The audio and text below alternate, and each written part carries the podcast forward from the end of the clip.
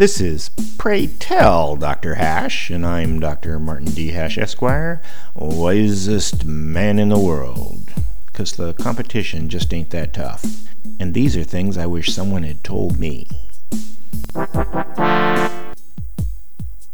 Today's topic sexism. In the not so distant past, women were physically weaker, less aggressive, often pregnant, and stayed home to care for children. In modern times, through democracy, those disadvantages were turned into advantages, and once democracy had proven its usefulness, women recognized it could also be used to remedy past grievances and promote future ones. Simultaneously, the testosterone based advantages that men once had were demonized by women using feminized media to define what was good and civilized and what was to be discouraged. This reversal of control has resulted in that whatever sexism used to be, it is now de facto discrimination against men. Since society's primary purpose is to perpetuate itself, this reverse sexism does have a kind of logic.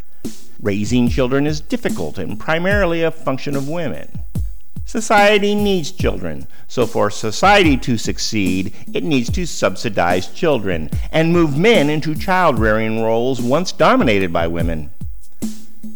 This is an example where society is in direct conflict with liberty, specifically men's liberty.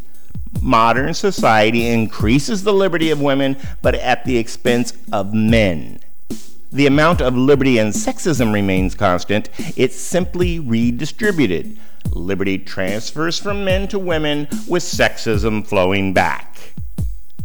Women have found claims of sexism to be very effective and have increased their volume.